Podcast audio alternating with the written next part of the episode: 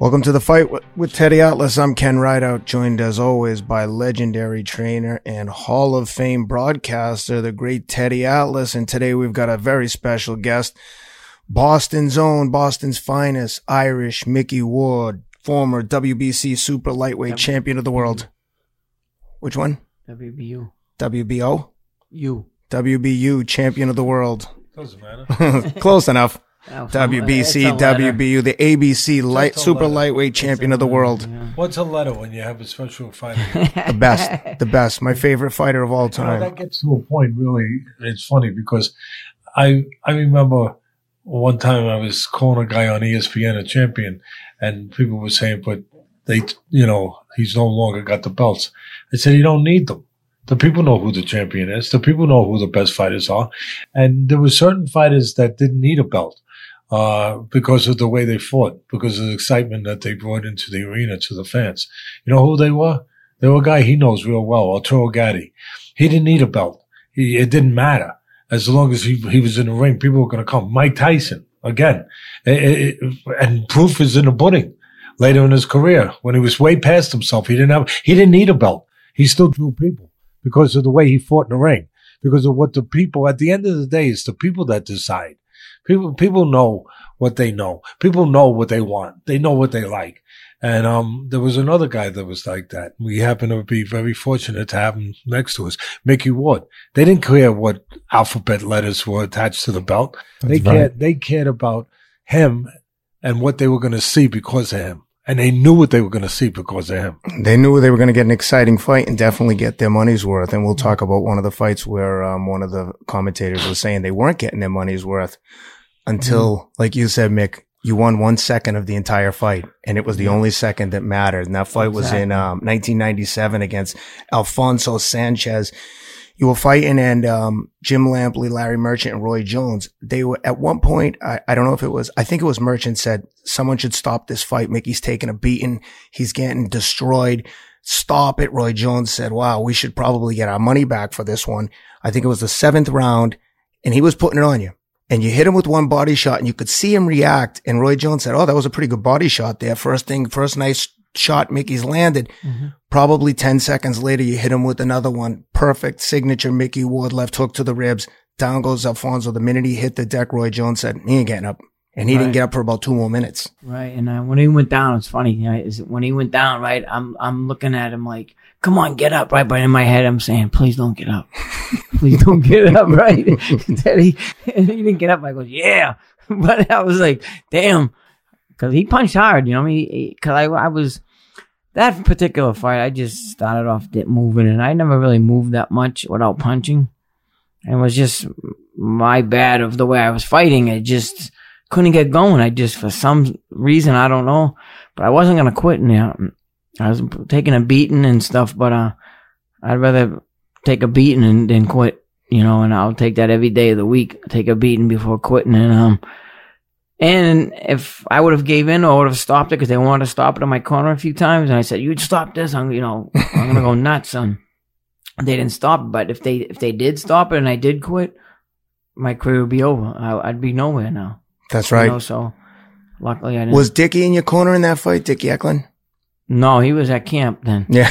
You know, I have a saying. I always say, Mick, when I was doing all the ESPN fights at ringside. Now I do the Sports Center stuff, but I always say that, and and you could verify this, and you could speak to this probably better than just about anybody. I always say that it's harder to quit than it is to fight, because if you quit, you got to live with that for eternity. Exactly. Like we were talking earlier, Ted, how about the quit and then um, no quit. Um, you got to live with it. You live in your own body. You know, people can say, "Oh, this, that," but you know the if you can go more, you can't. And if I quit, if I stop fighting, which you know, maybe I could have said, you know, I don't want to fight. I have to live with that every day. Look at myself in the mirror. I gotta know that you know I quit. Everyone knows, hey, Micky, yeah, this, that. But when you look in the mirror, it's just you. You're in your own skin. You're like, can you accept quitting? I couldn't. I, I couldn't. So, and, and that's why I never quit. yeah, no one, would quit. And and the fighting, the reason I always have that saying, um, it's harder to quit than it is to fight. The fighting's only going to last another moment. You never know. But I think the the most the most that it can last is 30, 36 minutes. I mean, that's the 12 rounds, right? So Is that 12 times three, right? It's still, Yeah, right. still 36, right? I mean, that's, that's the most it can last. 36 minutes. You haven't done something harder in your life than Right. keep yourself together and push through things. If you haven't, you probably will someday. And as I always say to fighters, there's certain things in life that, you know, we can control, but there's certain things we can't. And there's certain things that are going to happen in life. You might lose somebody close Yes. to you Exactly. and, and you can't control that. But those 36 minutes in the ring, you can control that. you can control, right? You can control how you act, the choices you make. Right, And you exactly. always made the right choices.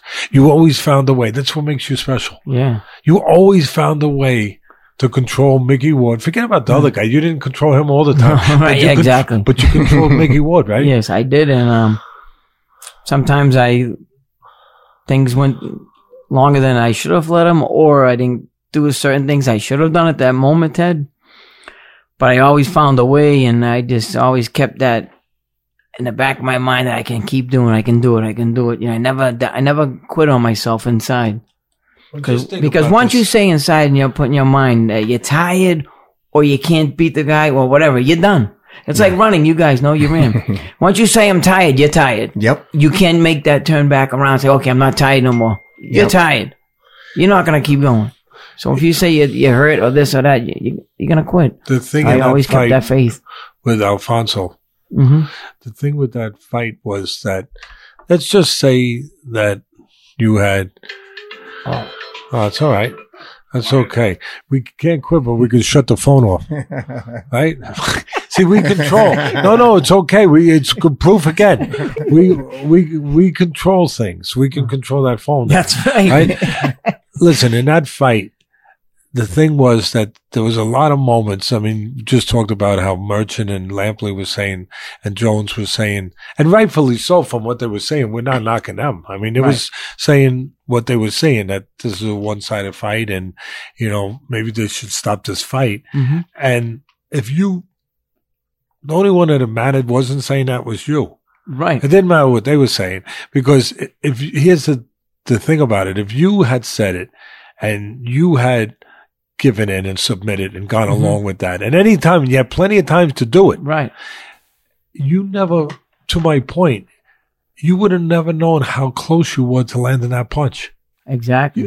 You would, Right, right. Think about it. 10 seconds before. Let's go back in Mhm. time. 10 seconds, not, not a year before, not a month before, not an hour before. Right. 10 seconds before that, you were getting hit shots. You weren't feeling too good. No, not at all. And, and if you gave in 10 seconds earlier yeah, to that feeling, you never would have got to where you got to. exactly. So, you never know what's going to, where it's going to turn. Exactly. That's why you always got to keep in your back of your mind, I can do it. I can do it. I can do it. And it's just, I don't give a shit if I was dazed or what. I just think I can do it. Sometimes I've gotten hit and I thought I was in a different world. I don't know, but I kept going and I came out of it. I wasn't going to, you know, But that's, No. see, that's I came I- out of it. And by sticking with what you're doing when you're in that moment, I just fought through it somehow. But that's to the point that it's harder to quit than it is to Mhm. fight. Because not only because you live with it for eternity, if you quit, I mean, it doesn't go away. Right.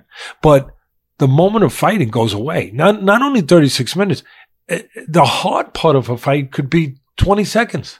Yeah. The storm of a fight, you've been in a lot of storms. Yeah, exactly. Yeah. Right? The storm of a fight could be 20 seconds. Right. So you're going to give in for, for 20 seconds. right. You're not thinking of it that moment because that 20 seconds feels like it's going to last for 20 years. Yeah, hundred percent.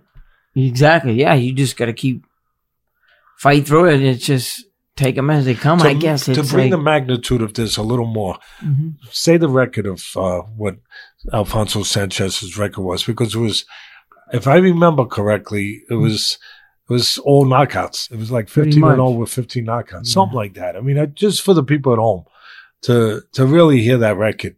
He was 16 and 0 at the time, and I think he had one second. I think he had yeah 16. Uh, sorry, yeah 16 and 0 at the time with uh 15 knockouts.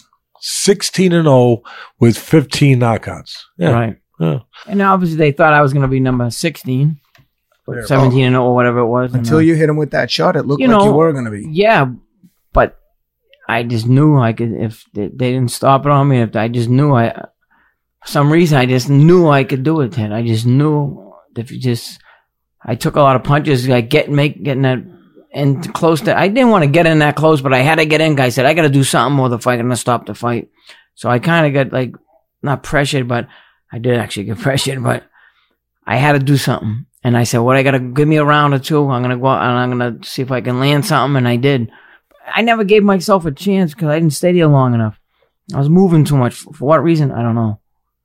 And that fight, mental, that fight to me you know? kind of um, summarizes your whole career. It seems like you're getting beat, you're getting beat, even if it's just in one fight, and boom, big shot. Never Mm-hmm. quitting on yourself and never giving up. And it's a, uh testament to the kind of person you are. And I'm gonna get into a little bit of your um, background now, and only because we share very similar uh, similar path in life. Back in um, 1989, I started working at the uh, House of Correction in Billerica as a Yes. correction officer, like a week after I graduated high school. And um, two years later, I see Micky Ward coming in in a uniform, and uh, you know, I said, "Dude, is that Micky Ward, the fighter?"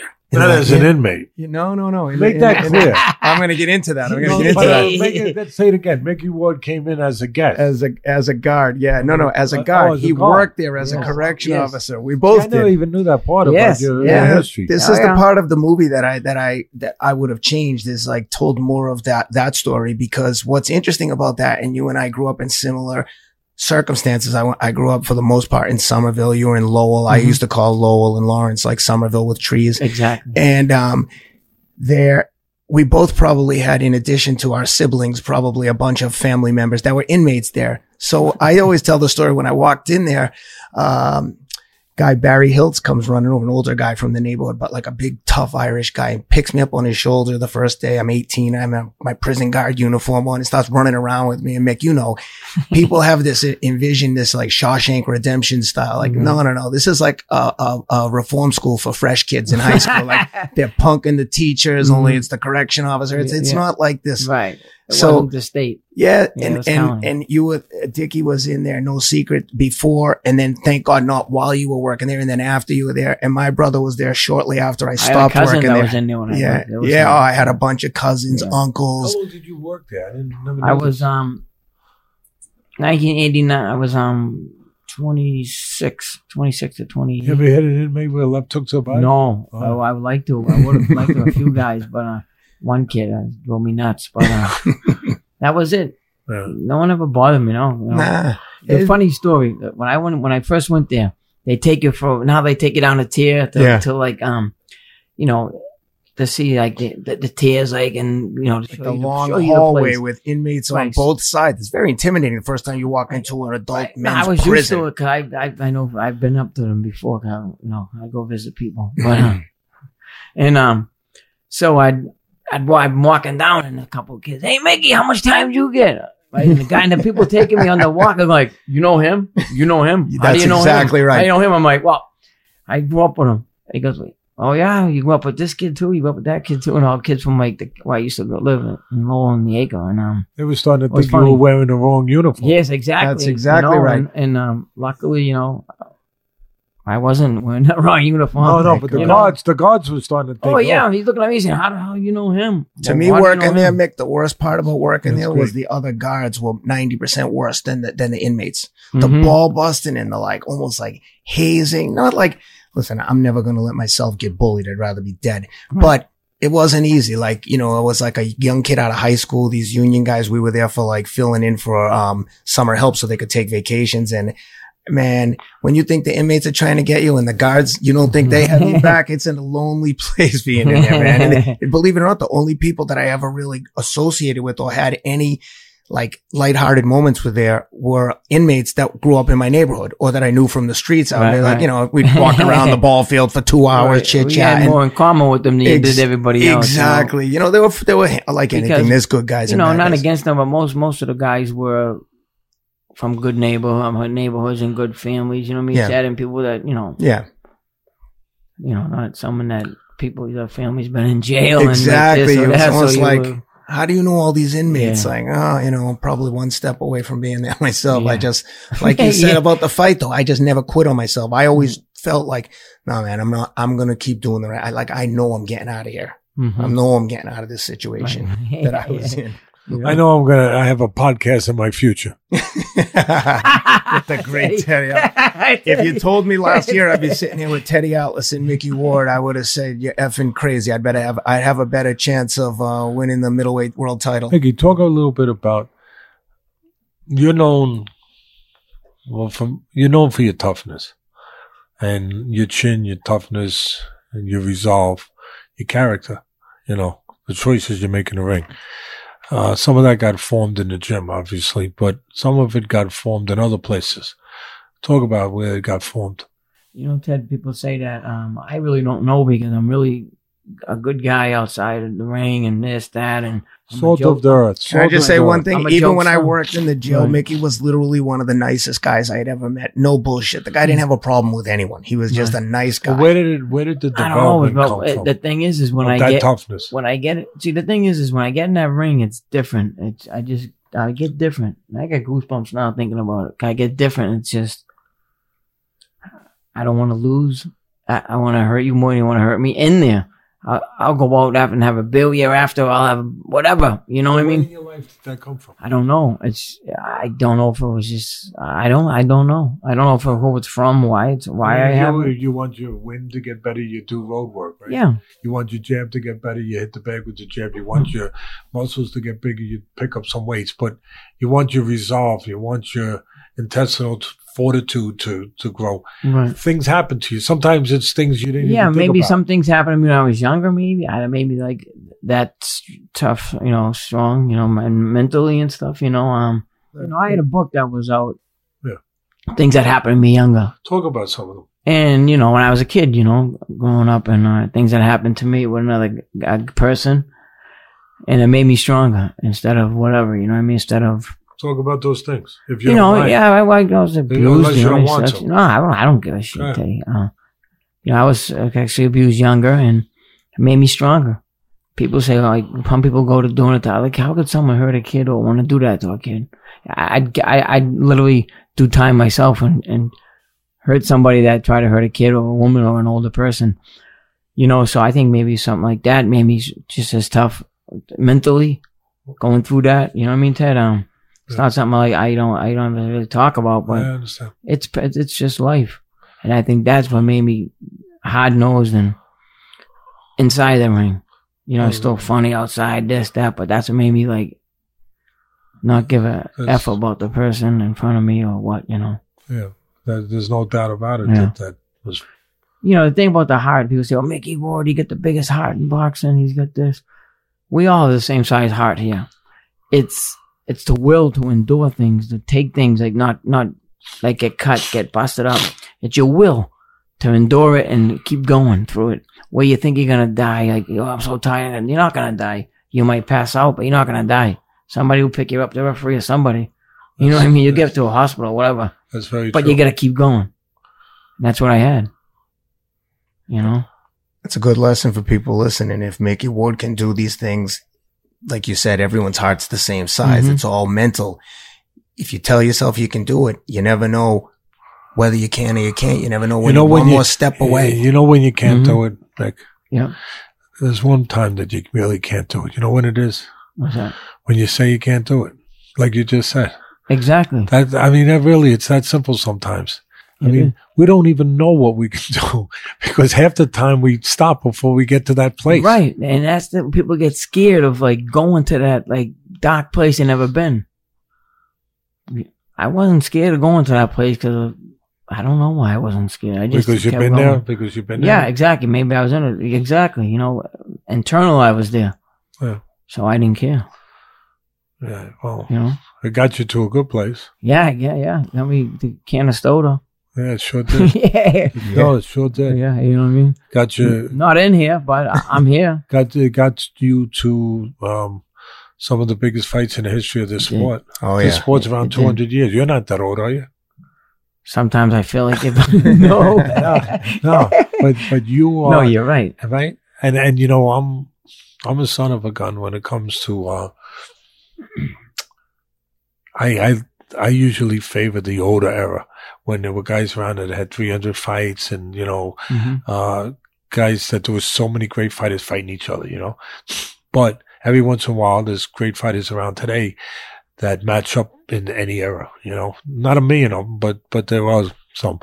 And I'm very tough on saying that a fighter is great or that a fight is great. It might be very good, hmm but it, it takes a lot of elements to the fight to be great and and to fit in with some of the fights of the guys back in the era where you had the best fighting the best and you had guys that had 200 300 pro fights Yeah. had 110 knockouts like people like henry armstrong hmm who held the featherweight, the lightweight, the welterweight, and really the middleweight. He actually fought Ceferino Garcia. He he fought a draw, but he got robbed. So he would have owned four full, not junior, four weight class titles, and he defended all three, the three he had simultaneously. So I, I'm I'm favoring that era a little bit, but every once in a while, there's a fight that there's no denying it fits in any era. And it's one of the greatest of any era in a sport that's 200 years old. You own one of those fights. You're the author. You're the author. You're the author of one of those fights. And I have no problem saying it. Maybe the greatest fight I ever saw. I mean, there's like three or four of them, Mhm. but maybe the greatest fight I ever saw was Micky Ward Arturo Gatti won. Yeah, it's uh, you know, it's funny because, you know, eh, you look at it like Dad said, yeah, you know, am I a Hall of Famer? No, but you know, I, I know I left everything out there. I'm, I'm, I'm, I'm part of history. Like, um, you know what I mean? I'll, things will never be forgotten that I did. One of the greatest You fights know, in the history of the sport. And it may be the greatest round. The Mhm. ninth round. Oh, for sure. That round stands up with maybe a head, but it stands up with any round in the history of the sport. Right. Any argument out there, any argument from you people out there, feel free to say it. But you know what? I think you're wrong. I think you're wrong.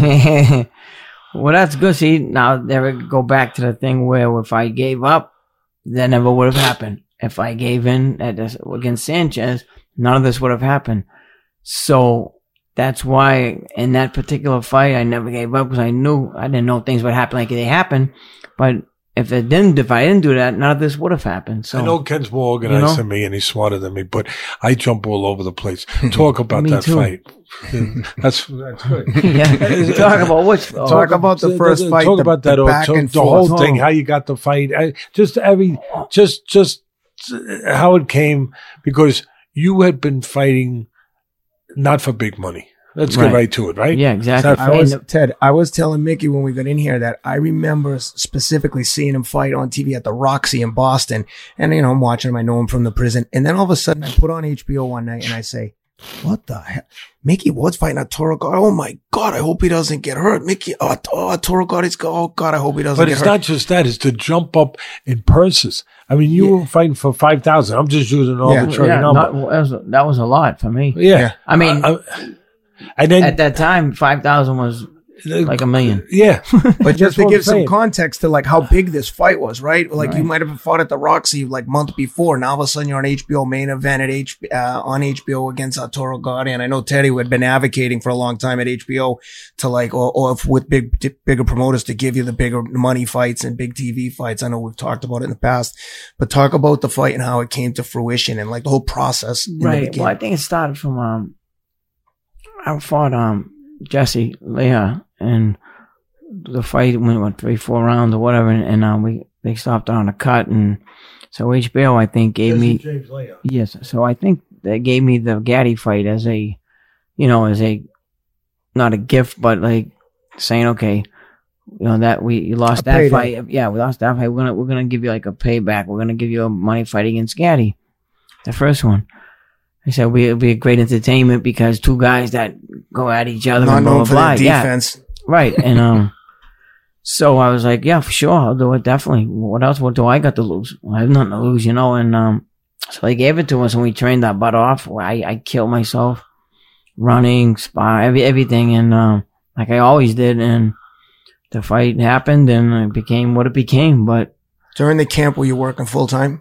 no, no, actually, I, I, they gave me enough uh, expense money. I didn't have to work. Oh, You know what I mean, Ted? Good, Uh, Yeah, because you work on uh, putting, yeah, work on the construction, you know? basically putting asphalt roads down. right? asphalt, uh, yeah, roads and stuff like that, curb, sidewalks, and all that. So, um, yeah, I got time off But that. through most of your career, you worked. For, yeah, I did. Yeah, it worked. Yeah, yeah. Yeah. But the point I'm making is that you went from fighting in Roxy, you went from, From fighting in Roxy for probably shows. a, whatever, th- few thousand, whatever it was, to making uh, a million dollars in like four years or so.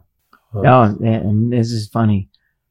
Teddy, one of my fights, I fought a kid. We got Fight of the Year in Ring Magazine. Uh, Manuel Augustus, Manuel Burton at the time. Yeah. Fight was so good, Teddy screaming in the microphone.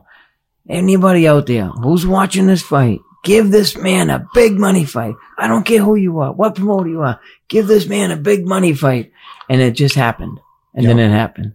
So Yeah. Teddy, thank Oh. you. No, well, thank you. Teddy, Teddy was losing his breath. He's screaming so loud. I said anybody out there, give this guy a goddamn big money fight. No, I wish that- he was like I wish I could do that, He, he was, but he I was just, all red and everything. yeah, I was just, I was just trying to use my platform to, you know. I, I, I got when I saw you. See, I saw you a lot of times. Mhm. I caught a lot of your fights, and I it was like I was I felt kind of like that guy in the movie that he opens the window and he tells everybody just open your window and scream, "I've had enough." you know, like like I just felt like I had to open the window. I'm not gonna take it anymore. and I ain't gonna take it no more. Right, I. I just felt that uh, that night watching you.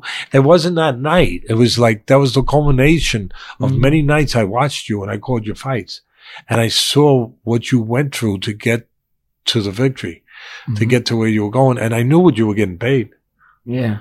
and and I'm like, wait a minute. I've had enough of this. like, like I, I, I can't take this no more. So that night, I didn't Teddy even. was almost blue in the face. I, I, I didn't even I've seen it. I didn't even plan it. I didn't. I just. just came out. I, I just said, like Yeah. he said, but um, I, I screamed to HBO. I screamed to everybody, and I said, "You guys, you've been the fans. All of was sick and tired of watching you put in these overpaid, uh, you know, overweight heavyweights in there for millions and millions of dollars. Uh, because I knew what they were doing. They were putting Riddick Bowe and guys, and, and Riddick was tremendous. Don't get me wrong. And Rock Newman did a tremendous job with him. But at that time, HBO was giving him five million dollars a pop to to fight, you know, uh, to fight doormen, uh, you, you know, and and and guys that that he was just destroying, and he was getting paid all this money. The fans weren't getting none out of it, you know. You know what I mean? HBO wasn't getting their money's worth, but they were putting the money up for. So I said, hey. Why don't you change a little bit of pace here? Why, why don't you change up this this plan a little bit uh, and give it to a couple welterweights, junior welterweights, whatever you were at that time. What were you, welterweight or Yeah, junior? Junior, my So, whole career. yeah, junior welterweight. Give give a couple smaller guys that put it all on the line. That give the fans what they're freaking looking for. Mhm. G- give them one of those millions. Yeah, exactly. You know. Yeah, and it happened. But you that fight, well, you you made it happen because of your history and because of what you went through to get there. Right. But um, it didn't disappoint. Right, yeah. You, You think? it didn't disappoint? That let's talk about that fight. Yeah, well, we, we got the fight. Um, you know, obviously, I was the underdog big time, and you know, but I, but I was fine with that because I was used to that role, and Did it help you be an underdog? Really? it did because you know why, Tony? There was no pressure on me, Ted. There was no pressure. People expected me to lose. They probably thought I was gonna lose, or they most definitely probably thought I was gonna lose. I knew in my heart I could win. Which way I could win, I don't know. But I knew I I knew I could win. Um, I'm not a cocky person to say I know I'm definitely gonna win and I'm gonna knock this guy out and then get then get beat. I'm not that person. I just I know inside I can win and I keep it there.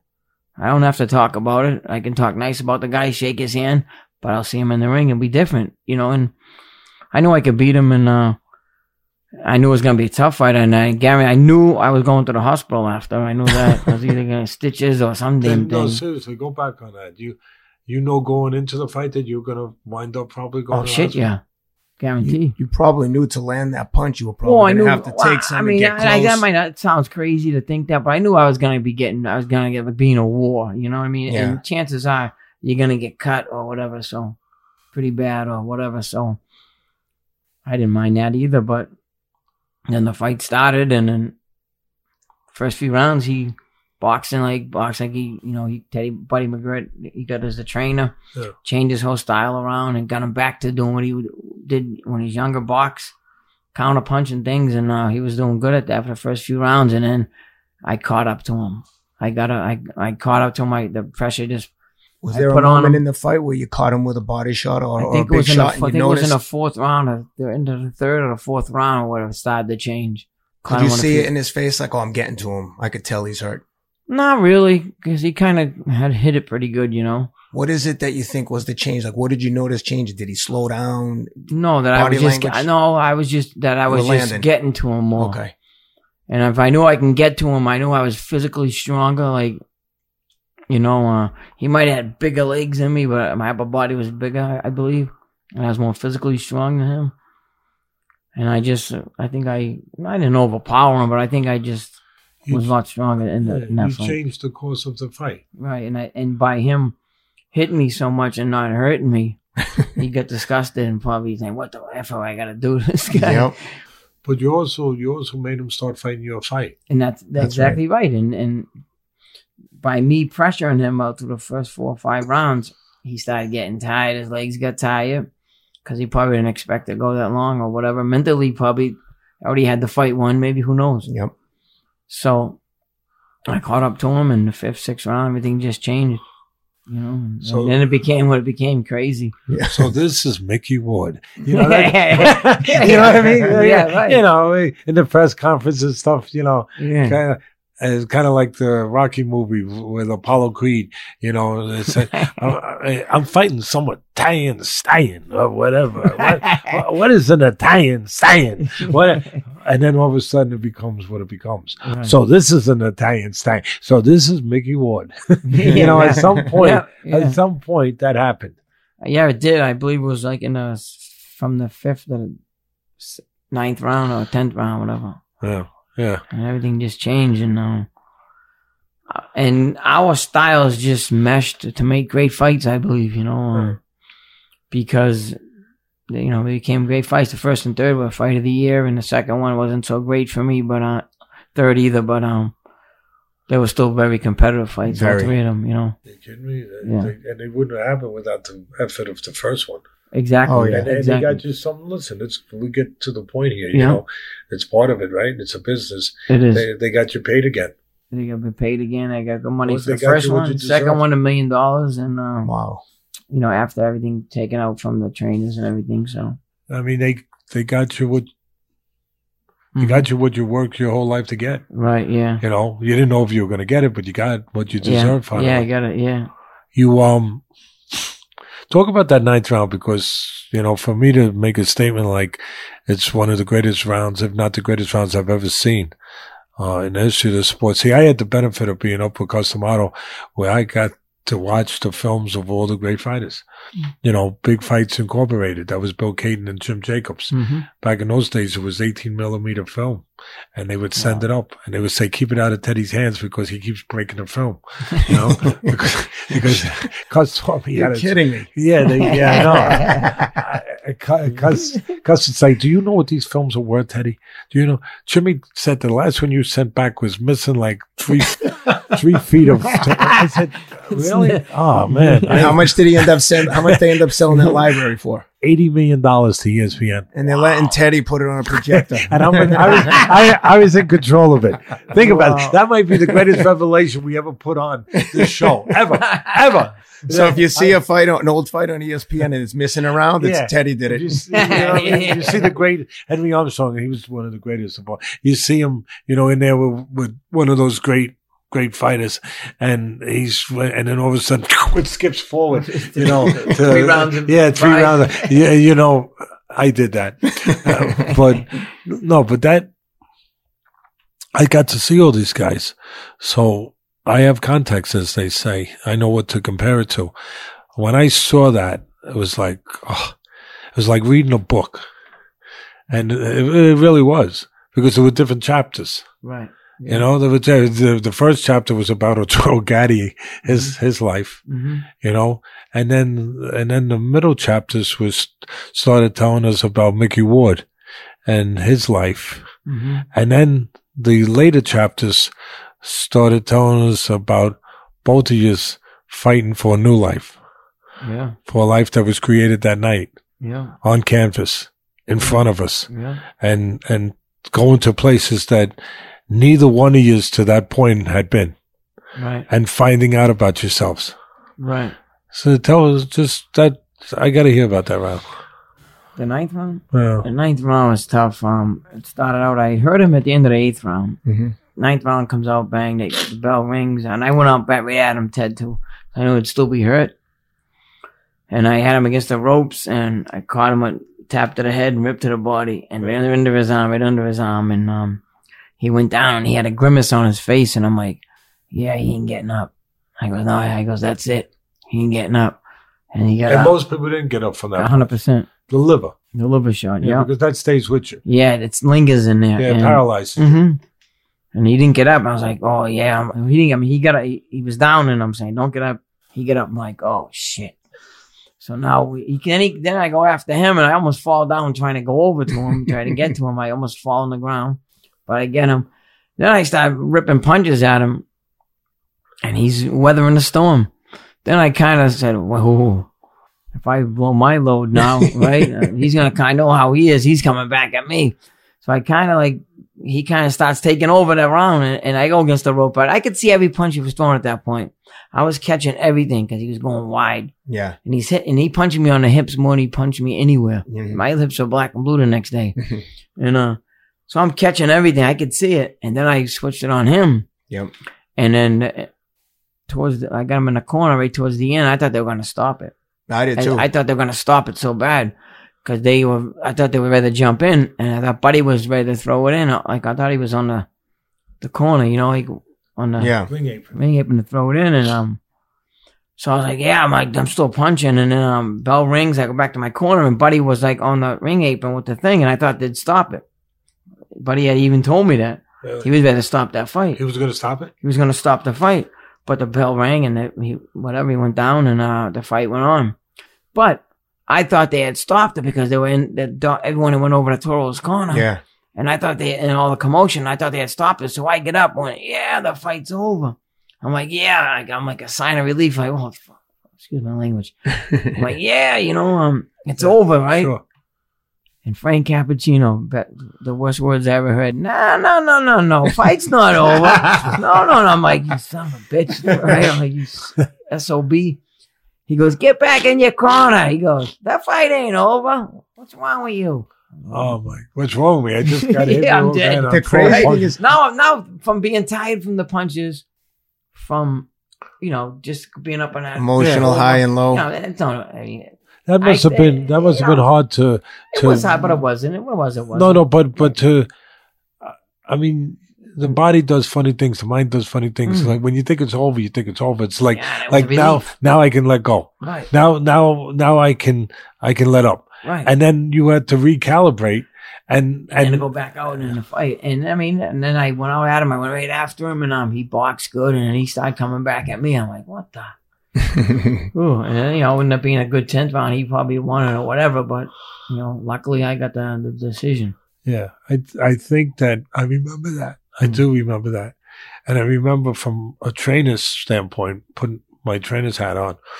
When I watched it, I said, "This is going to be a problem for making the next round because I just know human nature. I Mhm. know what happens. You was you were where you had to be, Mhm. and you weren't going from there. I mean, you were where you had to be in that round. But then when they told you it was over, you let go. I. Uh, Yeah, you let go. I mean, like you said, relief. Yeah. Like it's over.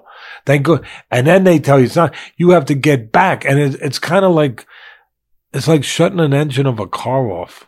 You know, in in the in the middle of the highway, and you you shut the engine of the car off, and then you got to start it again. I mean, that ain't On a cold night. on a cold night. on a cold night. That ain't Yeah. that ain't the thing that you want to do Mm-mm. and it's not the easiest thing to do to to get that car started again. And um, that for me, that's why you lost the tenth round because of that. It wasn't Yeah. because of the punches thrown; it was Oh, right, because of the mental place that you left, Mhm. and you had to get back to that place. Yeah. Uh, and I just didn't didn't get back to it. But I too tried to put the pressure on, put this, that, but he boxed very well last round. He Oh, knew he- he had to stay. Testament to how tough he was because you put it on Oh, him at man, that round. I mean, yeah. if Buddy he was, McGirt's he was to pretty stop it. remarkable. One thing about Gatti that I, we've seen a lot of tough guys, but one thing about him, he up to that point in his career, he had a uncanny ability to recuperate. Yes, he had very, very, um, I don't know what it is in him, but he had, um, not, I'm not gonna say human, superhuman, but he had those crazy recuperating power. Like how he recuperates. I called him Jason, you know, and I call him that when I when I go out with him here and there after and I have a few beers. I go, you know, something you're just like Jason when I fought you. He goes, he had that squeaking, you know. Tell us who Jason is, so people. that He's from um the movie, uh, Yeah. you know, crazy Halloween, Halloween. whatever. Yeah, when you can't kill. Ooh, Yeah, with the, Ooh, with the keeps hockey popping mask. up. Ooh, keeps popping up in your face. That was him.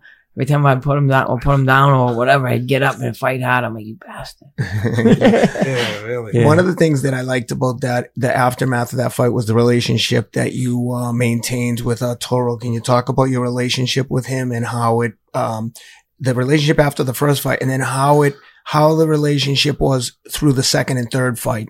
Was there- Well, And wait, You know- one thing. Did it start, as legends have it, that it started in the uh, emergency room in the hospital, both of you on on stretchers? right. No, that happened in the third fight. That, Okay. but um, Uh, we were we, the you know what? After the first one, we, we had mutual respect. Second one, mutual respect. You know, we respect each other.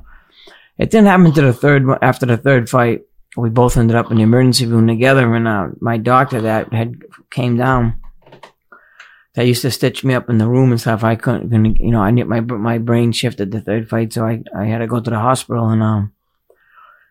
Gatti, they said, we got someone here who wants to say hi to you or whatever, your buddy or whatever. And they were like, who's this? They put the curtain open and there was a Toro on the on a stretcher. on a stretcher. He was getting stitched up. Well, they were getting ready to the curtain in the hospital that separates you. Right? Yes, it's in the emergency room, yeah. I'm over here and he's over here. the first thing they opened the curtain up is what he said to me. I'm all banged up and stuff, and he was not as And you're, and you're up as laying me. on the stretcher, right? I'm on a, I'm on the bed and he's on the bed. Yeah. But I'm laying flat and he's laying up like this. so I was a little worse. But uh, the first thing out of his mouth, right, when he seen me, Ted, wasn't nothing like good fight, this, that. The first thing out of his mouth, Ted, I get goosebumps saying it. He goes, Mick, you okay? And that we became best of friends after that. That showed me like what a man. You know, they they asked me after 30 rounds if I was okay. yeah, You know, and I and I I get goosebumps saying that. yeah. That's how we became such good friends. But if if you have heart, you have heart, right?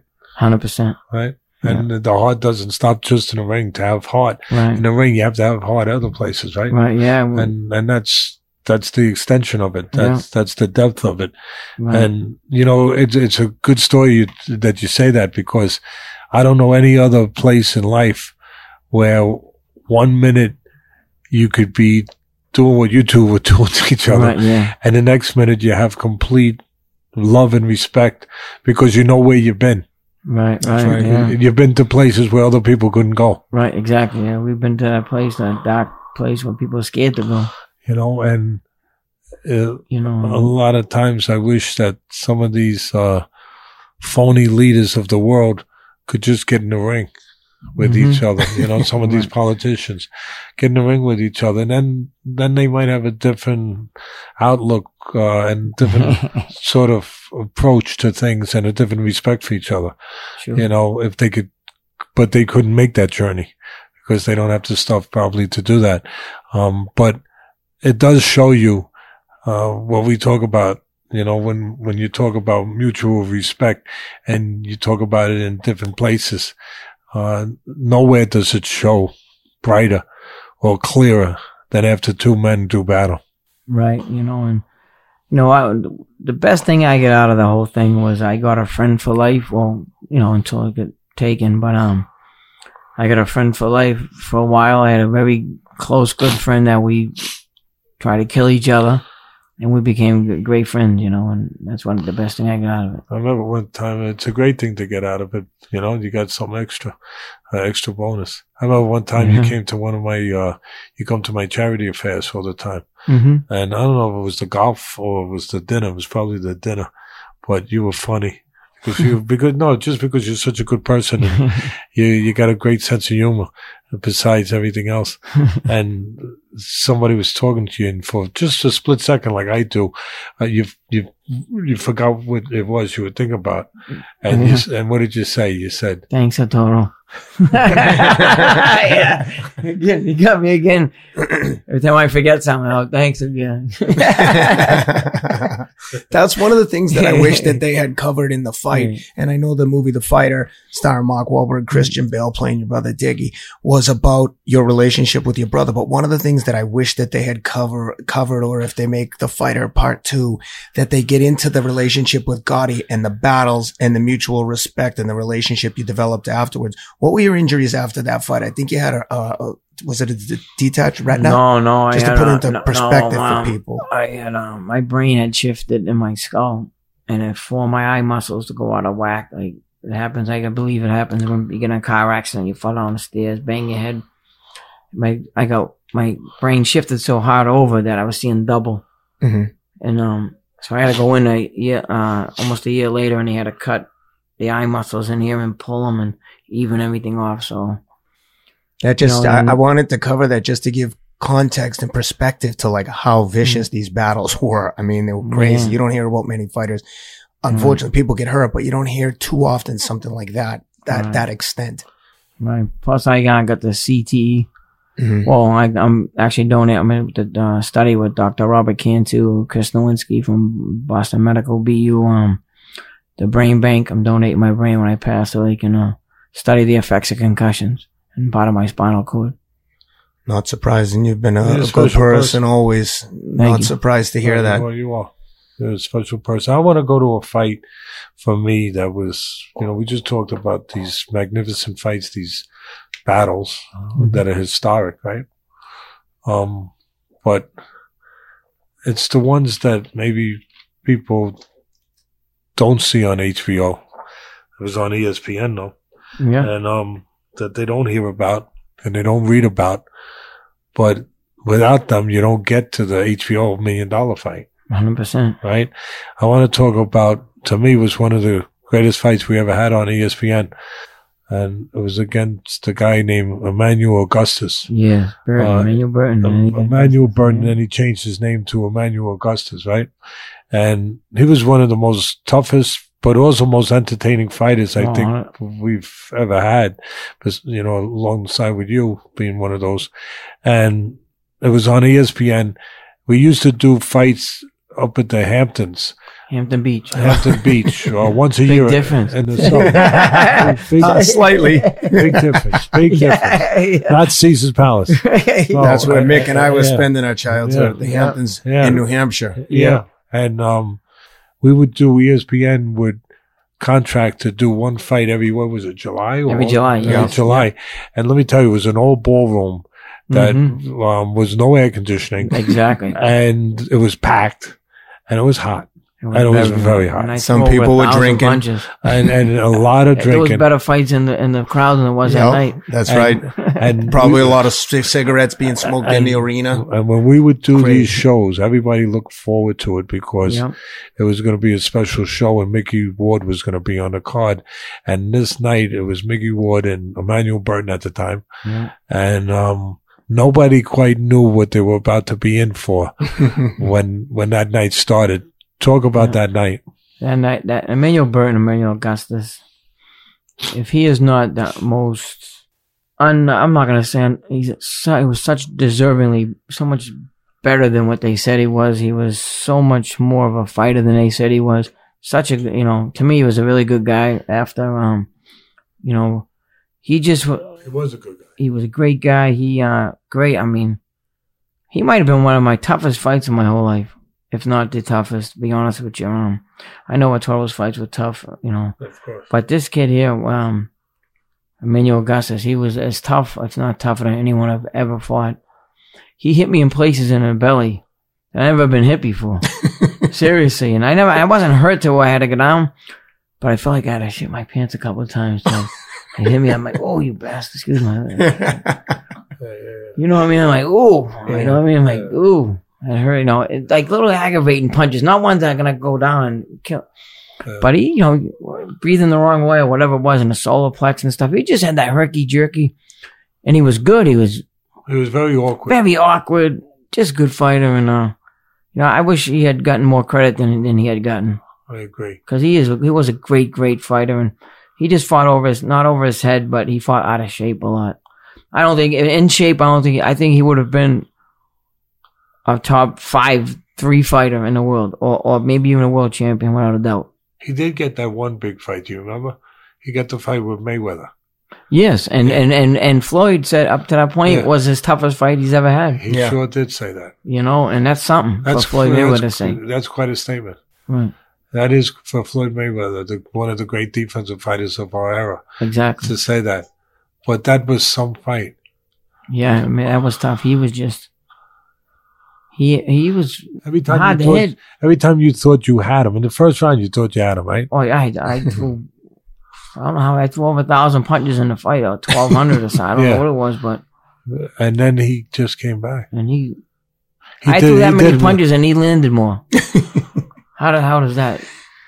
Well, No. to put it in perspective, if you said that's your ti- toughest fight, and we just talked about the um, Alfonso Sanchez fight, where the basically the commentators were calling for someone to save you from yourself, to say that this other fight was tougher is saying a lot because Yeah. that Al- Sanchez fight was, I mean, you w- one or two more punches that you your corner Oh, yeah. could easily stop that. So Oh, 100 percent. that's saying a lot. Yeah, no, and the thing about you know, Not his corner. His corner wasn't going to stop. oh stop. yeah, no, Dickie, you know, Dickie, Dickie. you have to have a toe tag on me before you stop it with him. we love Dickie, but but you know the truth is the truth. He- He's, Oh, he's here somewhere. Oh, wasn't- yeah. No, he wasn't going to stop that. I just grabbed him. He would have told Micky could come back like Oh, yeah. you know, like like the Walking Dead. Yeah, and, and he, I'd he be like s- Thriller or Michael Jackson. you know, like yeah, he come and he would say, "Jump up and down, Mick." yeah, yeah. Tell, tell him that story. Well, and and it worked though. Um, yeah, it did work. And, uh, you know, I um, I fought Reggie Green, another tough, tough Oh, my fight for me. God. Another We did that very, very, ESPN. very tough fight But for me. brutal, He- brutal fight. brutal. He that kid was Oh. Top three. Could have been a world. Champ he was a world champ by my eyes. Uh, he didn't win the title, but I thought he did. But Against who? Sharmba Mitchell. Yeah. Yeah. he got robbed, right? Well, they say that I seen the fight. You- I thought he won. You thought he won. Yeah, It was But, a um, draw, right? Mhm, a- yeah, draw. Yeah. But um, he was, uh, was such a good fighter. Um, and I I ended up stopping him in the tenth round, but he beat me up a lot in that fight. He um he dropped and almost dropped me. He, um, like if the ropes weren't there, I would have been out on the on the highway behind the building. he hit me so hard. Um, I got a ton of stitches in my lip from that punch, and I got a, a cuts here, cuts there. And I finally caught up to him in the tenth round and stopped him, but um, he was Tell him about when you came back to the corner after oh you hit that. oh that's hook. right. Ah, So I come back to the corner after he had hurt me, and I was like, I was on like, oh my god, I'm out of it. So Dickie instead of sitting me down, he has me jumping in the corner, get my legs under me. You know, Yeah, he's, he's bounce, bounce, bounce, get your legs, get your legs, get, your- get your blood, get the blood, everything flowing. Then he sat me down and told me what to do, and I didn't hear it. I didn't hear it. Let's also quickly Yeah, remind me. have a towel in his hand ready to- Remind everyone. No, how, no, no, no. I Remind would've- everyone how. hit him if he did. That's that's true. Remind everyone how good Dick, Dickie was as a fighter himself. Didn't he fight? Um, was it Sugar Ray Leonard at the Garden? uh, at Hynes Auditorium in Boston. Okay. Okay. Fought him. Yeah, I, he, I, he was a good, good fighter. If he ever Fought trained, Sugar Ray Leonard. Yes, yeah, he he's was good. Very good, great fighter. If he ever trained, yeah. if he trained but he never trained. you know, and he was such talented, Yeah. such talent that it's Yeah. just a shame. He's a good Yeah. boxer. Very good. Yeah, yeah. Yeah, you know, let's visit that that green fight for a minute hmm because again, I I broadcast the fight Yes. and um, you were getting hit from pillar to post. Is that fair to say? Like they, I mean, he was. yeah. I mean, he was that fight. There were spots where you could have made an argument almost to stop it. I mean, yeah. I mean, he was catching you some, and he was a really good fighter, as you Yeah. just said. He was sharp, very sharp, and, And- you know he know where to p- place his punches And- well. But you, you were always there, always there, always there, always. There. But it was it's fair to say it's a one-sided fight up to, up to Pretty that, much, yeah. At that point. And I think it was what'd you say? Tenth round was the tenth round, and it's round like 20 pretty seconds. Yeah, it's pretty bad. and all one sided. I don't think anybody would have came in there and say, you know, Micky, Micky's having a good day, you know, Right, yeah. right? Micky And- was in a one-sided Yeah, fight and came yeah. back. Again, I was I going never heard hospital. that. It was, but all, I remember calling that fight, and I remember the guy with me was, uh, you know, everybody's sentiment was this fight is over. You know, Micky, Micky's um going to lose this fight, and it, it could even be possibly get to a point where it gets stopped. And I remember saying on the air, I thought in my head first, and then I remember saying in, on the air, "No, it's not," because I know what I know what this guy's got inside him, and I know the punch that he has. Mhm. It's a pretty special left hook to the body. And if he just changes the direction of it a little bit, you know, just, just the trajectory of it. He, you were throwing it this way, you know, Mhm. the conventional way. Yeah. You're throwing like that. And I said, if he just changes the trajectory of it and throws it this way, Bring it under, yeah. it'll get inside the elbow where Green's keeping his elbow hmm and it'll be able to score. And it seemed like five seconds, like Yeah. after those words came out of my mouth, bang. Yeah. See, I heard you. You, See? you, you hit him that left hook in the body and the fight changed. I mean, Yeah. it was your fight all of a sudden. Right. It went from his fight, completely his fight. hmm Can, can you take us from that point? Yeah, well, I, the fight was just about over. Um, you know, as far as scorecards, you know, I needed a knockout big time. Yeah. But again, I was cut um, under my lip, under, I mean, over my lip. Oh, in my lip and under my eye I was cut, bleeding a lot. I was bleeding in my mouth the whole fight, and I kept trying, trying, trying, and I finally caught up to him. But I, you know, I just, I, I needed a knockout to win, and I just, I just didn't give up on myself again. Just kept But it was more, through. but Mick, it was more than that. It I was guess- about intelligence. It was about Yeah, well- uh, innate intelligence. If I know I can catch him downstairs and bring his hands down a little bit, I can come back up to the head, yeah. And that's what happened. I But what made you change to? Because really, you were you were throwing a left hook to Right. the body, but it was well, what I was doing was I was I think I was throwing it too wide, Yeah. wide. and I was getting it off his elbow and going Yeah. to the back of him. Yeah, you were catching. so I like- switched it up and instead of bringing it here, I bring it more like like into an the uppercut liver, almost, like yeah. an uppercut, a hook uppercut, yeah. and placed it right in. Uh, the liver. it was not outside of his elbow, but inside of his elbow, Yeah, and it landed and and it landed and um. but to your That started. credit, Then I hit him with a hook to the head, and that's when his legs went but to your credit, under all that pressure, right. all those punches, all those rounds, that you were still able to think clearly enough Right. to do that. I think it's instinct, pretty much. You know what you just do, and I just I I don't guess know. what I'm it's to say is right. there, I don't think there's any such thing as a lucky punch. Would right. you, would you agree with me?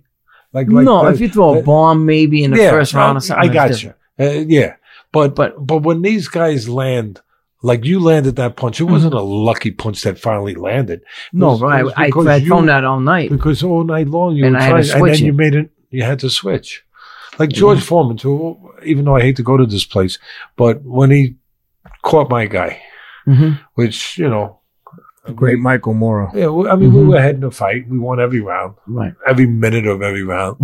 and then people said afterwards to kind of take away from George, you know, he, he made history. Yeah. What is he, 45 years old? Special, special man. And he, he finally caught my guy and people said, oh, it was a lucky punch. No, it wasn't. No, it wasn't. It was all his experience to set that punch up, Right. to go through fire hmm that he had to go through all night Yeah. and to have the experience and the mind to be clear enough after all that Right. to to move him where he had to move him because what he did was I kept telling Michael to move this way, you know, to his right, away from the right hand because Mhm. George was trying to land the right hand. Right. But what George did, everyone said, "Oh, he moved the wrong way." Well, what George did was he threw a left hook To, bring him back to into bring it. him back here. Right. So it wasn't a lucky punch. He set that up. He set it up, and you Mhm. set up that. Well, by doing it all night, I like you said, yeah. When you look, I look at it that way. It's true. You know what I mean? I had to like open that. But I had to get that arm or his elbow to be more outside than more inside. Yeah. because I was coming off his elbow and hitting his like his liver, not his liver, his um kidney back there, whatever. Yeah. And whatever I can hit, I'm gonna hit. You know, so it doesn't matter. Yeah, sure. But so I did like going more in the inside of that elbow, and then it worked and it helped. I mean, it caught him, and then he went his arm went down. It caught him in the chin, then another hook on top of the head, and he went down. I'll finish for myself with this. It's been a great talk with you, but Thank I'll you, finish for me. So and then kind of take it, take it where he wants to take it and bring it home. But I remember there's not a lot of good real boxing writers left in this sport anymore. There's a couple, but back in those days, you still had newspapers covering covering the sport. Yes. Nowadays, it's all internet stuff. Right. You know, you heard about that place called the Internet? I- I heard about it. I, I'm not good on it, but yeah, I I've I heard that there's a thing out there called the internet, and and you know I'm a little primitive, and but there was still boxing scribes, boxing writers in in big papers, and real boxing writers. You know, guys that paid their dues, guys that really knew the sport. And one of them, you know, was up from your place. I wrote for the Boston Globe at the time. His name was Ron Borges. Ron Borges, a very good friend. Yeah, and and you know he was for me he was one of the best writers in the Yeah. business, if not the best. So anyway, he's covering this, he's covering it, and he witnessed your fight, that that fight. So afterwards, he he says, "I want to." He calls me up. He's friends with both of us. Yeah. He calls me up, and he says, "Ted, I'm on a deadline here. I I got to get my story, and I I need something from you. Uh, I tell me." To me, we we just we saw something unusual tonight. I said, yeah, I think that's fair. He said, can you put it into perspective for me? Can you give me something to, to, to get this story out there? And it just, I said, yeah. Uh, he, he said, go ahead, give it to me. What, what, what would you give me if you, if you gave me some about what we saw tonight? I said, you know, it's like the first time that you're taking your kid to the zoo. Do you remember this story? Yes, I do. And it's like the first time you're taking your kid to the zoo and your kid's all excited and he's been hearing about it. He's been hearing about it. He's been hearing about it. He's going to see the lion and he's never seen a lion before. He's never seen a lion before. He's heard about it. He's heard the, the, the king of the jungle, the lion, the proud lion. And you take your kid and he's all excited. You, you walk, you pay for it. You walk through the gate and you, you're starting to walk down, you know, through the birds and through, you know, the alligators and through all the different things and the gazelles and everything else. And then all of a sudden you're starting to get around the corner and you're getting around near where the lion cage is. And just as you're making the turn, just before you get there, you're about to look, you're about to see it, and all of a sudden you, you hear, Rah! you, you hear this roar, and nobody's got to tell the kid what that is. That's the lion. And you, and you see, you say, there's no, I, even though he's never seen it before, he knows what that is. It's the lion. Mm-hmm. It could only be the lion. And I said to him, that's what you saw. If you never went to a fight before, if you never saw what a fighter looks like, what a fighter acts like, what a fighter breathes like, what a fighter behaves like, what a fighter is, what a champion's heart is, you didn't have to go to any other places. You didn't have to read any Ring magazine books. All you had to do was walk in that arena and see Micky Ward. And immediately you said, that's a fighter. Uh-huh. That's Thank you, Ted. Thank you. And that's you. Thank you, bud. Appreciate it. And it's pretty apropos that that's what they called the movie based on your life, The Fighter. And that's probably a good place to leave off. I don't think I can top that.